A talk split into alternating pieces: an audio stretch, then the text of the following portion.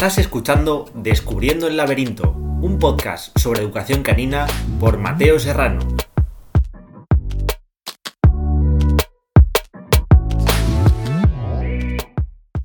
Estás escuchando Descubriendo el laberinto y espero que si has llegado hasta este capítulo es porque has escuchado los cinco anteriores. Porque cada pieza del puzzle es igual de importante. Porque hoy, más que responder a vuestras preguntas, voy a preguntaros yo a vosotros. Porque hoy quiero que, que penséis y os coloquéis en el lugar correcto a la hora de preguntar. Mi sensación, en general, es que muchas veces la respuesta da igual porque el problema es la pregunta. ¿Qué estamos preguntando? ¿Dónde nos colocamos cuando preguntamos? Por lo que hoy mi pregunta es, ¿dónde te colocas a la hora de aprender con tu perro, con tu compañero? Todas esas cosas que son necesarias para poder convivir con él y convivir con los demás. Antes de empezar a. antes de, haceros las, las preguntas que quiero haceros, sí que quiero hacer una pequeña reflexión. Por suerte, a día de hoy hemos evolucionado mucho a la hora de trabajar, a la hora de convivir, a la hora de enseñar, a la hora de conocer a nuestros perros. Está en nuestra mano elegir bien la información. Está en nuestra mano conocer todas esas cosas que han cambiado en todos estos años para hacer que nuestra convivencia sea mejor. Porque les conocemos más. Y quedarnos con la información que tenemos de estos procesos de hace 50 años, años creo que es que es eh, no tratarles con el respeto que se merecen. Y justo de esto quiero hablar. Vamos a, ir a varias situaciones concretas para que veáis dónde os colocáis en estas situaciones y en estos procesos de aprendizaje. Vamos a empezar por uno que, creo que a muchos nos preocupa muchas veces, que es el paseo. Y, y aquí viene el versus. Un paseo, un junto, con un cubrir sus necesidades hasta hace bien poco, y creo que todavía se sigue utilizando, eh, se trabaja el paseo, solo el paseo. Uno de los eslabones es trabajar el paseo como tal. Y en ese paseo muchas veces se trabaja un junto, un que tu perro no te supere, un tu perro no puede ir delante, un enseñarle a tu perro a no tirar. Y creo que es perdernos disfrutar de, de, una parte ya no solo que es esencial, es que es instintiva para ellos. Porque ellos cazarían juntos, porque ellos se acompañarían juntos a buscar caza, a buscar comida, porque ellos se acompañarían en todas esas situaciones donde el grupo requiere de, ser, eh, de, de ir juntos. Entonces, si partimos de esto y lo entendemos como algo natural, ¿De verdad necesitamos trabajar un paseo o trabajar el paseo? Y utilizar refuerzos o premios para conseguir que tu perro te acompañe. Mi respuesta es no.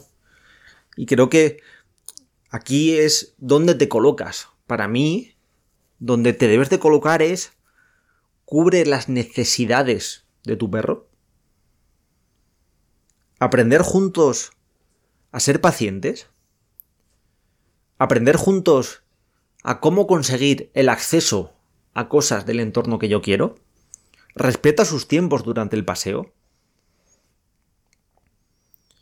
enséñale que la correa no solo es un límite físico, sino también una forma de tener la oportunidad de ser acompañado. Porque solo trabajar el paseo va a hacer que tu perro te pueda dar un tiempo limitado de compromiso por quedarse cerca. Pero es que el paseo no es solo eso. Es que el paseo es una parte importante. Como tal, debemos de cuidarla. que mi perro sepa que va a tener situaciones donde va a poder cubrir la necesidad olfativa, donde recoger información del entorno, hace que mi perro no tenga prisa para llegar a esos sitios. Porque yo ya habré trabajado previamente que mi perro sea paciente, que mi perro sepa que vamos a llegar, que no pasa nada. Que también hay límites, evidentemente, como todo, como en cualquier situación de la vida y en cualquier relación. Pero solo poner límites y no enseñarle que llegaremos, que si es paciente le acompañaré, que vamos a crear momentos de esperas, de pausa, donde ver la información del entorno en estático. Entonces es quedarnos con es que quiero que mi perro no tire de la correa. Y este no es el problema. El problema es que probablemente el resto de necesidades primarias no están cubiertas. Si tu perro no tiene cosas que roer y masticar en su día a día, por mucho que tú quieras trabajar un paseo, es que no está teniendo formas de liberar estrés de forma natural. Por lo tanto, no tiene sentido. Si tu perro no tiene un buen descanso, si tu perro no tiene una rutina de alimentación, no está bien alimentado, si tu perro no tiene momentos de compartidos, de caricias, si tu perro no tiene momentos de juego contigo, ¿qué le vas a pedir que no tire de la correa? Si de repente tiene un mundo de información que quiere disfrutar. Y esto nos pasa igual con la llamada. Y igual que, que os hablaba de eh, el junto versus cubre sus necesidades, vamos a hablar de la llamada perfecta versus la llamada silenciosa.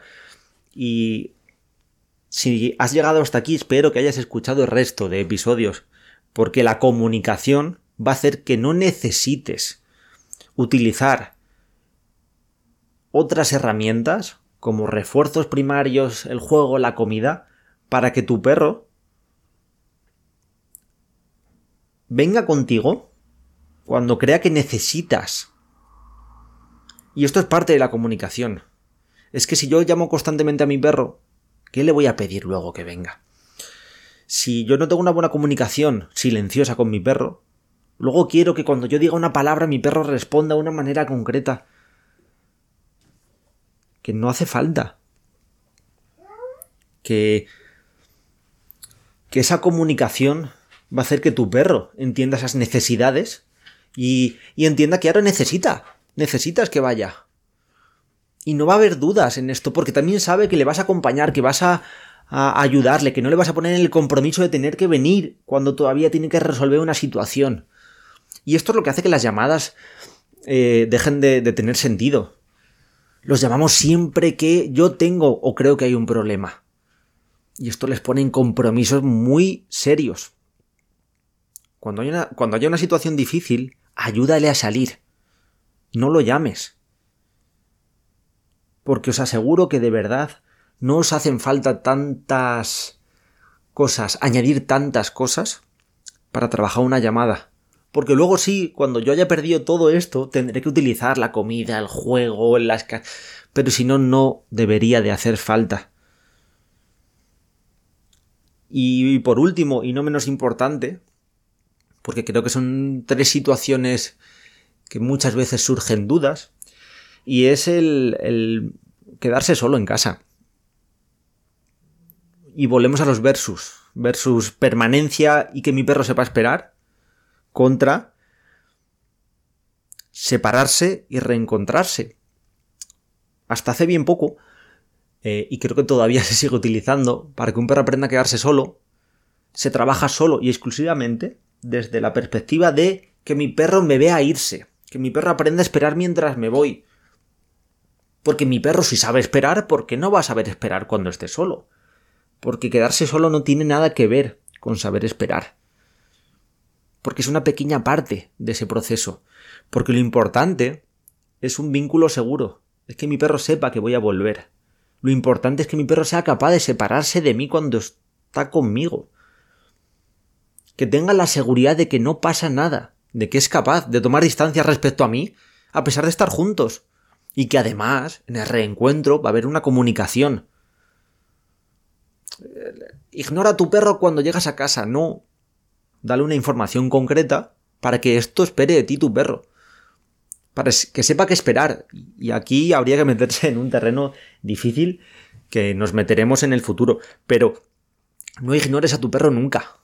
Nunca. Porque eso es lo que hace que la comunicación deje de funcionar, deje de ser útil y tu perro empiece a comunicarse de una manera que igual no te gusta tanto. Entonces, simplemente con, con este episodio quiero que os preguntéis dónde os estáis colocando. En estas tres situaciones y en otras más situaciones, a la hora de acompañar a vuestro perro, de aprender, de... de estar junto a vuestro perro. Quiero que os preguntéis dónde os estáis colocando. Si en la parte de mi perro tiene que aprender a hacer este y este es mi objetivo concreto, o voy a cubrir y voy a entender cuáles, son sus necesidades básicas, qué necesita este ser vivo, cómo puedo acompañarle en ese proceso, porque veréis que entonces tendréis una relación sana, donde no necesitamos añadir tantas cosas ni tantas señales, porque lo importante es que os comunicáis y que él y ella confía en que comunicarse siempre funciona.